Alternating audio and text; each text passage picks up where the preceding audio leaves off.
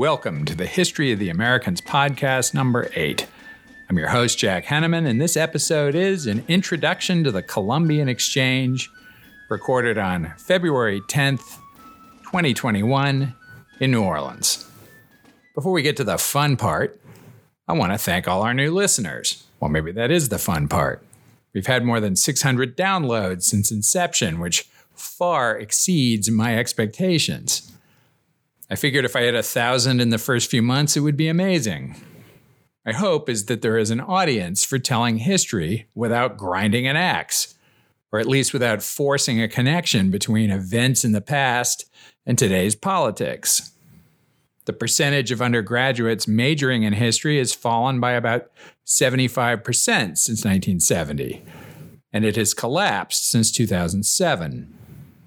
I cannot help but wonder if the decline in part is because the teaching of history in some places by some people has become so tediously political rather than fun and interesting. So I'll try and keep it fun and interesting.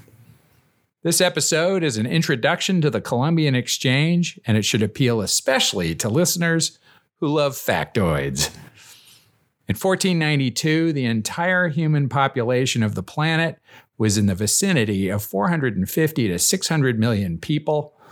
The gap perhaps explained in part by the controversy over the pre Columbian population of the Western Hemisphere.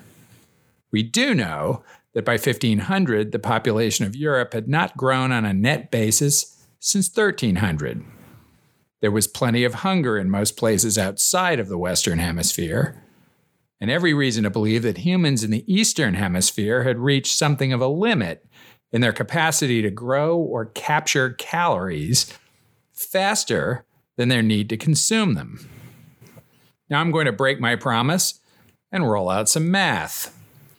On the very cool website, ourworldindata.org, one can find a graph of obviously estimated human population from 10,000 BC to the projected population in 2100.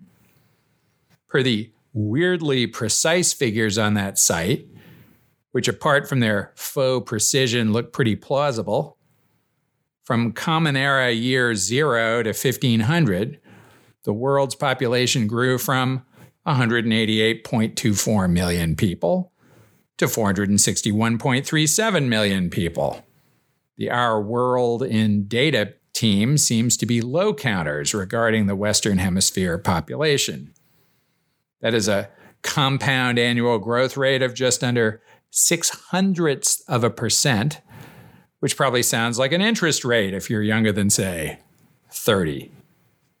By contrast, from 1500 to 1800, the period after Columbus, but before the confounding influences of the Industrial Revolution, mechanization of food production, and big improvements in public health, the world population grew from that 461.37 million people in 1500 to 989.82 million, or a compound annual growth rate of 0.25%.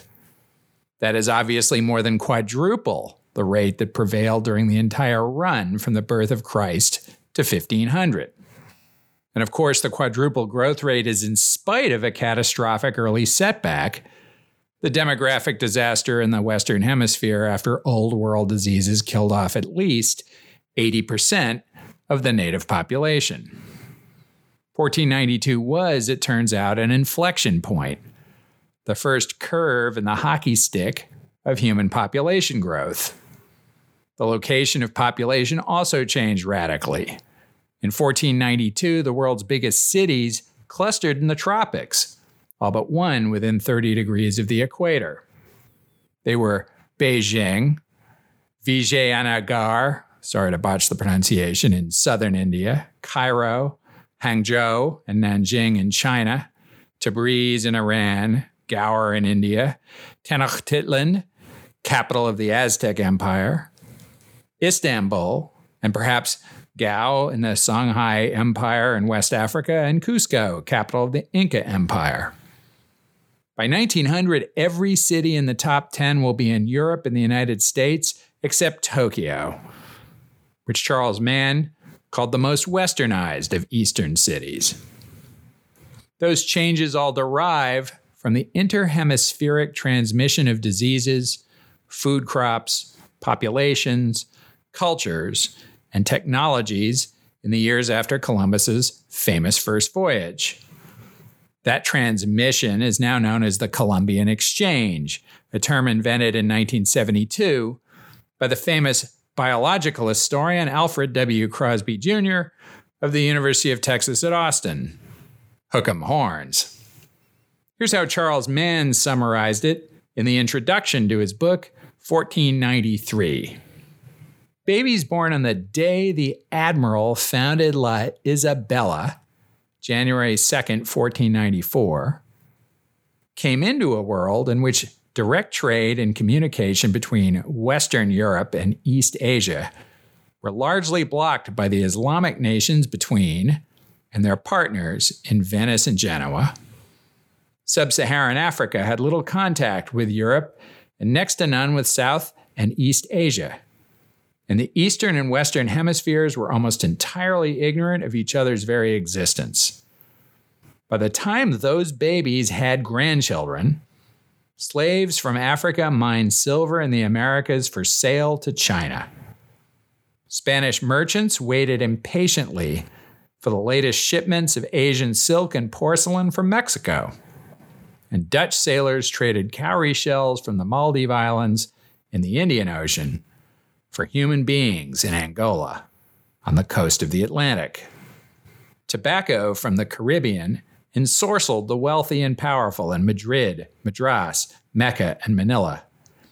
Group smoke ins by violent young men in Tokyo would soon lead to the formation of two rival gangs, the Bramble Club and the Leather Breeches Club the Shogun jailed 70 of their members and then banned smoking.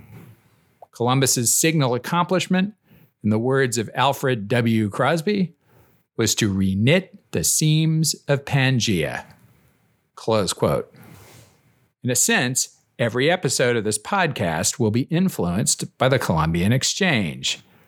There will be future episodes on the impact of the Columbian Exchange on specific areas rather than burying you in factoids, however cool, for weeks on end, I'll pop in discussion of the Columbian Exchange among others that tackle the first exploration of North America by Europeans during the 115 years between Columbus and Jamestown, and probably well thereafter. This episode will look at the Columbian Exchange from altitude, with the deeper dives to come in the future. The most immediately consequential outputs of the Columbian Exchange were diseases, primarily from the Old World to the immunologically defenseless populations of the New. Henry Dobyns, one of the pioneering high counter scholars who in the 1970s reckoned much larger populations of Indians before Columbus than had been the received wisdom theretofore, wrote that, quote, before the invasion of peoples of the New World by pathogens that evolved among inhabitants of the Old, Native Americans lived in a relatively disease free environment.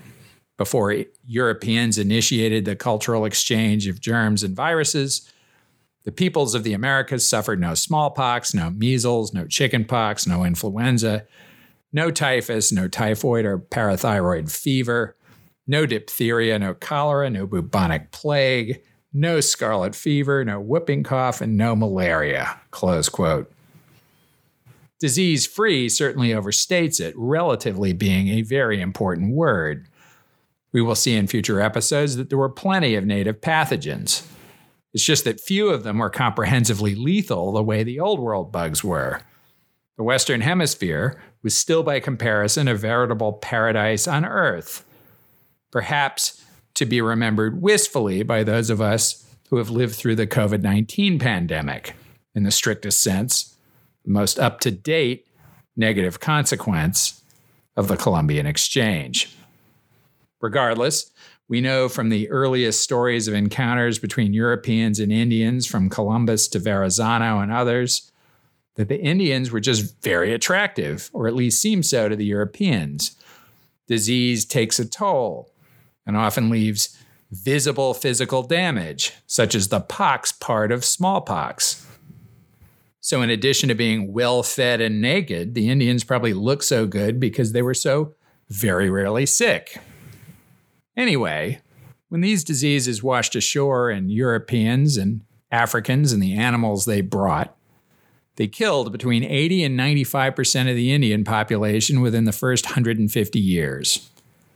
David Noble Cook, a historian and demographer and author of Born to Die Disease and New World Conquest, estimates that in the end, the regions least affected lost 80% of their populations. Those most affected lost their full populations. And a typical society lost 90% of its population. There were witnesses for this depopulation. If you listen to episode two of this podcast, you may remember the stories of the pandemic that struck the Dawnland in the years before the Pilgrims landed at Plymouth, or the depopulation of the Mississippian tribes following Hernando de Soto's devastating romp through the American South. There are several things that might be said about the horrific impact of Eastern Hemisphere diseases on the Indians of the Western Hemisphere. First, the rolling pandemic so emptied the land and weakened Indian society and culture that the second wave of European settlers, after the first explorers, developed the mistaken impression that there had never been very many Indians and that they were primitive and poor naturally.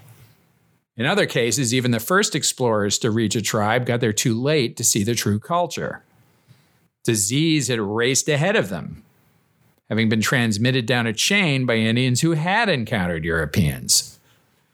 Charles Mann called this error of misimpression Holmberg's mistake, and we talked about it at length in the first two episodes of the podcast. Second, the Europeans did not at that stage want the Indians to die. This was not because 16th century Spanish settlers were great humanitarians or cared deeply about the Indians per se. With a couple of famous exceptions, they did not. The Spanish wanted Indians to live so that they could convert them and, well, enslave them, like the Guanches and the Canaries. There was a lot of gold and silver to be mined, and eventually a lot of sugar and tobacco to be farmed. The seeming fragility of the Indians was frustrating for the Spanish project in the Americas, at least in its first century. And the collapse of the Indian population would quickly lead to the expensive and dangerous importation of slaves from Africa. The same thing would happen in the British Tidewater colonies of North America 150 years later. Indians would die off from disease or not otherwise pan out as slaves, so Europeans would slowly turn to African slaves. There will be more to say on this subject in future podcasts, too. Third, and this is the tough bit to swallow, Indian civilizations were doomed, whether it was Christopher Columbus, or the Spanish, or the Portuguese, or some other peoples who would inevitably connect the hemispheres. They were perhaps not born to die, as the title of Cook's book suggests, but they and their pre Columbian civilizations were, by and large, destined to die. Eventually, some expedition from the Eastern Hemisphere would have found the Western Hemisphere, spewed its viruses and bacteria all over the place, and then somewhere between 80 and 95% of the Indians would have died. It might have been the Chinese if they had renewed blue ocean exploration, or the Russians crossing to the Pacific Northwest, or the English, or the Swedes, or the Dutch, or the Arabs. No matter who it was, no matter when it was, the Indians would have died en masse, and the discoverer, air quotes again, would not have known why. There are therefore many grounds on which to condemn Columbus and the Spanish who followed him, but destruction of the original Indian civilizations was pretty much hardwired. Now, lest you arise as one and accuse me of being a Eurocentric apologist for the intentional abuse and exploitation of the Indians who survived the pandemics, rest assured that no such defense is intended. You might be wondering why diseases did not flow from the New World to the Old. Well, the most likely explanation is that the earliest settlers across the Bering Land Bridge seem to have done away with the large mammals in the Western Hemisphere, which did not evolve with large primates and were unprepared to encounter Homo sapien. The Indians, therefore, did not have large animals to domesticate and invite into their homes, which meant they created far fewer opportunities for ugly diseases to jump from animals to humans. They fundamentally lived in a disease light environment until that day on Watling's Island. Well, except for one disease. For ages, scholars argued over whether syphilis came from the New World. Syphilis was thought to have first appeared in Europe in the years after Columbus, brought by his crew. Remember when the Indians of Hispaniola feted his crew and, quote, satisfied their other wants? We are a family podcast, so we will let the implication dangle there. But the historical claim was that some of Columbus's men joined the military campaign of Charles VIII of France against the Kingdom of Naples in 1495. There, they sported with the local professional ladies who spread it around the French army. When the exposed mercenaries went on other missions, the disease spread very quickly, reaching Hungary and Russia by 1497, Africa, the Middle East, and even India by 1498, China by 1505, and Japan by 1569. The French even took the blame for this, since syphilis was known for years by many people as the French disease. There was a competing theory that syphilis had always existed in the Old World but had been locked up in some reservoir, you know, such as a bat or a pangolin, only not. The old world theory of syphilis persisted for two reasons. First, modern researchers found it hard to believe that a few men from Nina and Pinta could have spread the disease so widely and so quickly. Perhaps those researchers lacked imagination. Second, there were a few European skeletons from before Columbus that showed some of the same scarring that syphilis causes in bones. Modern science has mostly disposed of the old world explanations and places the origin of syphilis fairly definitively in the Western Hemisphere. There is a fairly recent paper that argues otherwise, and I'll put a link in the show notes. We report, you decide. Now, you might say syphilis, big whoop. And that would not only be true today, but it would have been true even by 1700, at least by the standards of 1700. No, it was not an easy disease, but compared to the nasty pathogens from the Eastern Hemisphere, syphilis was by then a walk in the park. When it first hit Europe, though, syphilis was a very nasty disease. It was frequently fatal. And if it didn't kill you, it caused genital ulcers, severe rashes and pain, big old tumors, and dementia.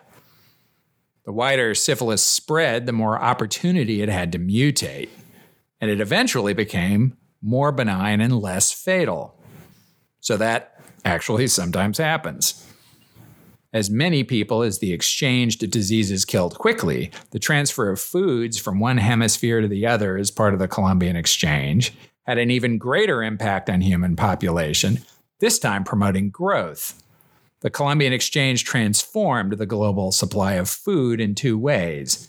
Western Hemisphere staples, developed over thousands of years by indigenous breeders, were imported to the much more populous Old World to transformational effect.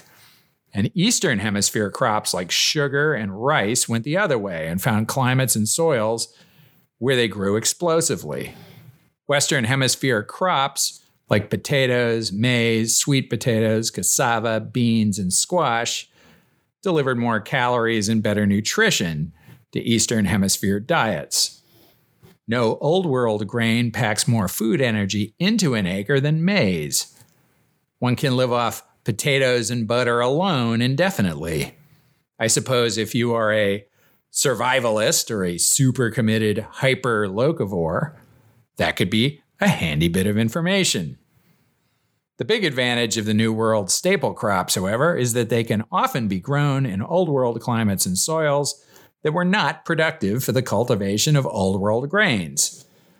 Crosby, writing in 2003, wrote The great advantage of the American food plants is that they make different demands of soils, weather, and cultivation than old world crops, and are different in the growing seasons in which they make these demands. In many cases, the American crops do not compete with old world crops, but complement them. The American plants enable the farmer to produce food from soils that prior to 1492 were rated as useless because of their sandiness, altitude, aridity, and other factors. Close quote. This is what investment bankers call growth synergies.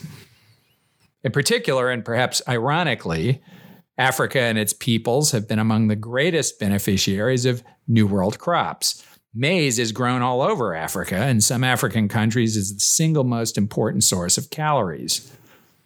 Cassava, which is not such a big deal in rich countries, is even more important in Africa than maize which frankly blows me away insofar as I don't believe I've ever eaten it. Per a fascinating paper by Nathan Nunn and Nancy Qian, I'll put a link in the podcast notes, the top 10 cassava consuming countries are all in Africa. Five of the top 10 sweet potato consuming countries are in Africa. The importance of New World crops to the African diet is so profound that the population of Africa is much larger today and better fed only on account of them. According to Nunn and Qian, the potato may have had the single greatest impact on the Eastern Hemisphere. They pinned the dates of the adoption of the potato in Old World countries and then compared pre and post adoption differences in population growth compared to countries that did not adopt it.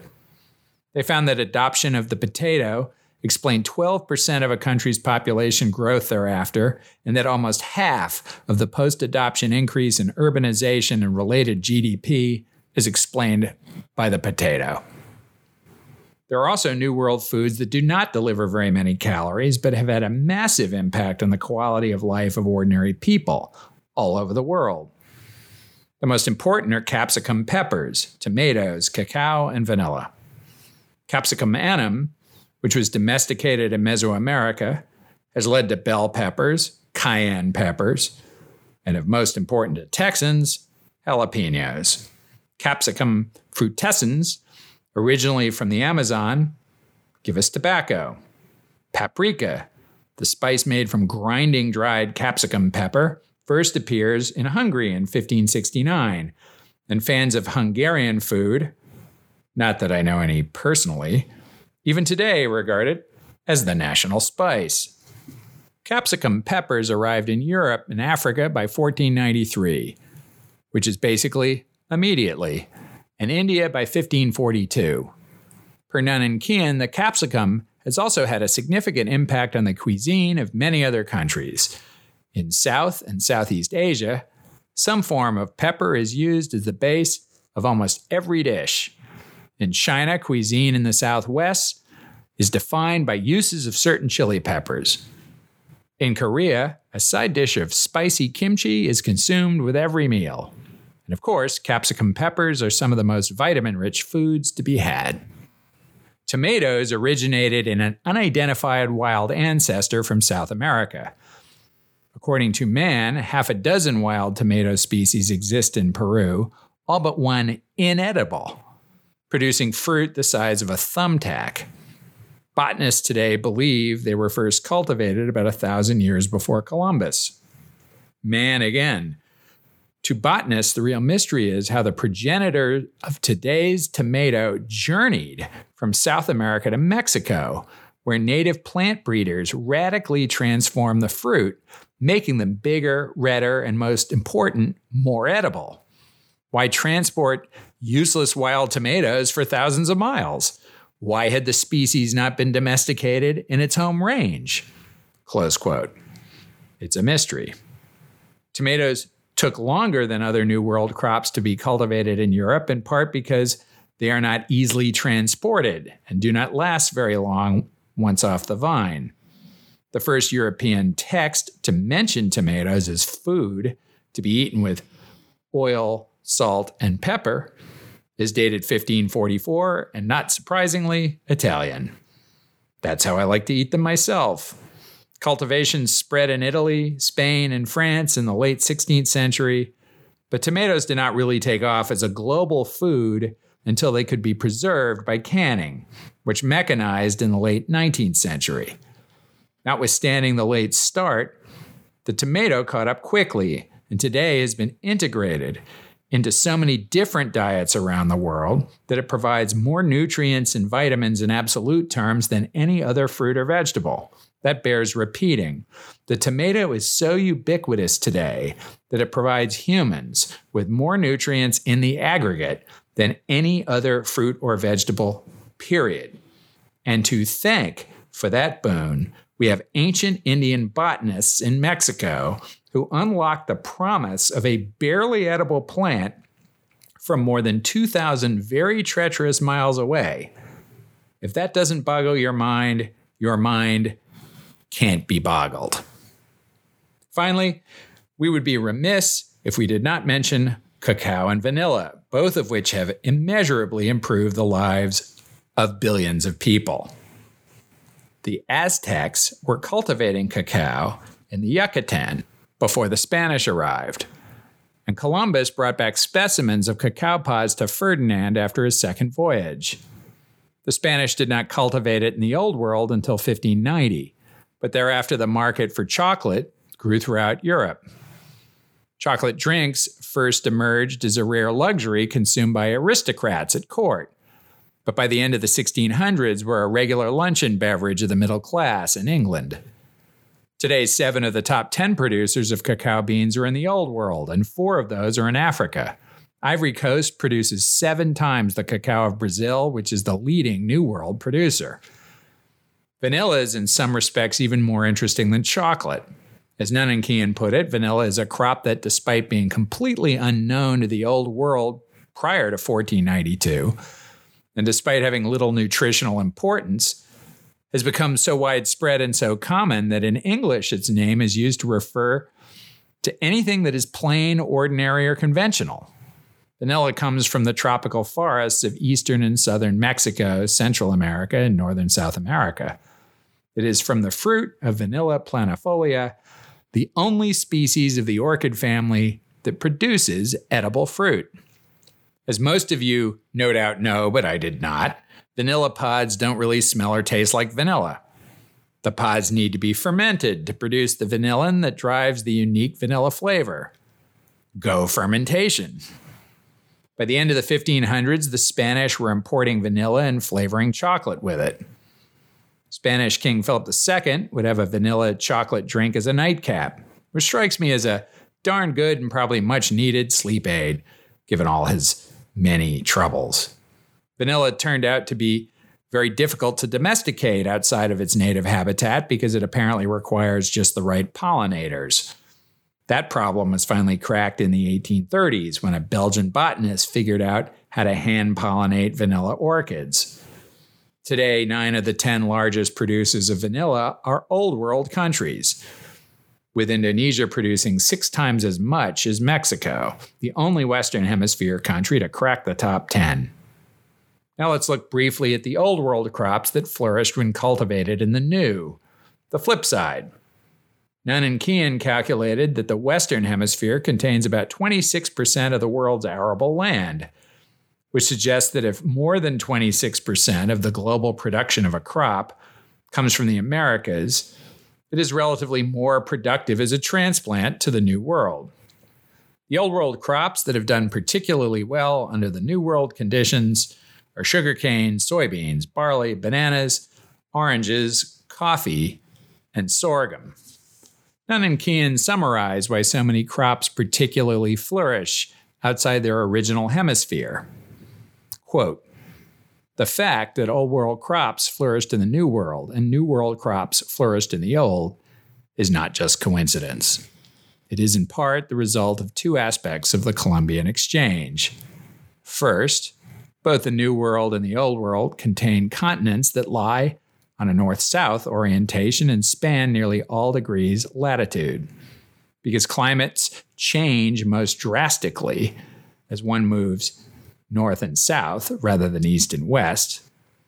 This helped to ensure that the New World plants could find an Old World climate similar to their native climate and vice versa. Second, there was also a benefit that arose from the two regions being isolated for thousands of years. The isolation caused separate evolutions of plants, parasites, and pests. Therefore, transplanted crops often flourished because they were able to escape the pests and parasites that had co evolved with them in their native habitat. Because of the greater prevalence of pests and parasites in tropical regions, tropical plants benefited most from transplantation. This partially explains why today 57% of the production of coffee is produced in the New World, and why 98% of natural rubber is produced in the Old World from transplanted rubber trees originally from the New World. The Americas currently produce 84% of the world's soybeans, 65% of its oranges, and 35% of its bananas. Close quote. This boon is obviously the beneficial side of a phenomenon that can get quite ugly. Invasive species such as kudzu thrive as well, and pests that hop along from one hemisphere to the other can devastate an ecosystem, as any fan of the American chestnut well knows. Since reading about the Columbian Exchange, I cannot help but think of the many nice things in our lives today that come from it. I wrote a good bit of this episode in the Cuban Creations cigar bar on Toulouse Street in the French Quarter in New Orleans. My cigar is quintessential New World, even if I don't smoke it through my nose in the original Cuban Indian fashion. I paired it with an IPA made with hops and barley, both Old World, and then an old fashioned. The maize for the bourbon is New World.